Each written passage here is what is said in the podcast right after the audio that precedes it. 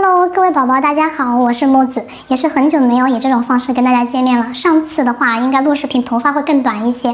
那么今天木子想跟大家探讨的一个话题，就是考研暑期复习的一定不要做的六件事情。这六件事情呢，其实都是过来的学长学姐们踩过的坑。如果说你能够尽量避开这些坑的话呢，你的学习效率是会更高的。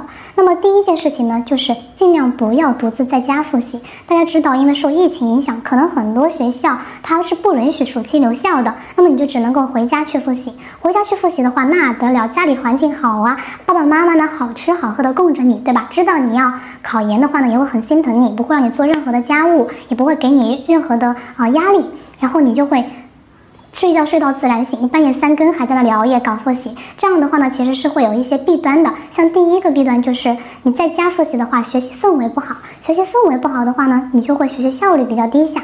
像我们可能。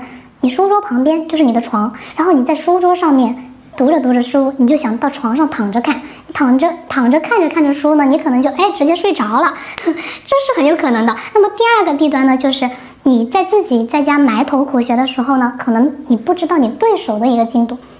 像一些内卷比较厉害、竞争比较大的学校和专业，其实很多人的复习进度、复习情况是相对比较好的，可能已经复习完了第二轮、第三轮。所以说你在家里的话呢，可能你不知道你对手的一个复习情况，那么直接就是会导致你不知道你。应该去怎么比对自己的一个复习？你复习过程中会有一些节奏上的啊差距啊，或者是说方法上的一些不足啊，你没有办法及时去调整。那么第三个弊端呢，就是你在家的话，环境相对来说会比较封闭，那么你很多信息是获取不到的。比方说，到了八九月份的时候，一般院校它可能会换新书，然后会有一些政策上的调整，招生上的一些调整，然后可能大纲也会有一些变动。所以，如果这些信息你没有及时的去获取，然后及时的去调整你考研的一个侧重点的话，可能就是复习到最后，你会发现考试的时候有一些点是你不熟悉的啊。所以说，嗯，那么聊了。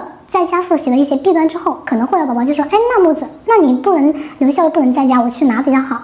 其实呢，如果是说能留校的宝宝，就尽量留校，然后可以跟你的研友啊、同学啊一起早起早睡，好好复习。那么，如果是说不能留校的宝宝，你可以预算比较高一点的话呢，你可以去报一个集训营，暑期的集训营，或者是说你预算低一点的话呢，可以在家附近去租一个考研的自习室。其实这也是这两者都是会比较好的去保证你的一个复习效率的，会提供给你一个比较好的啊复习的氛围。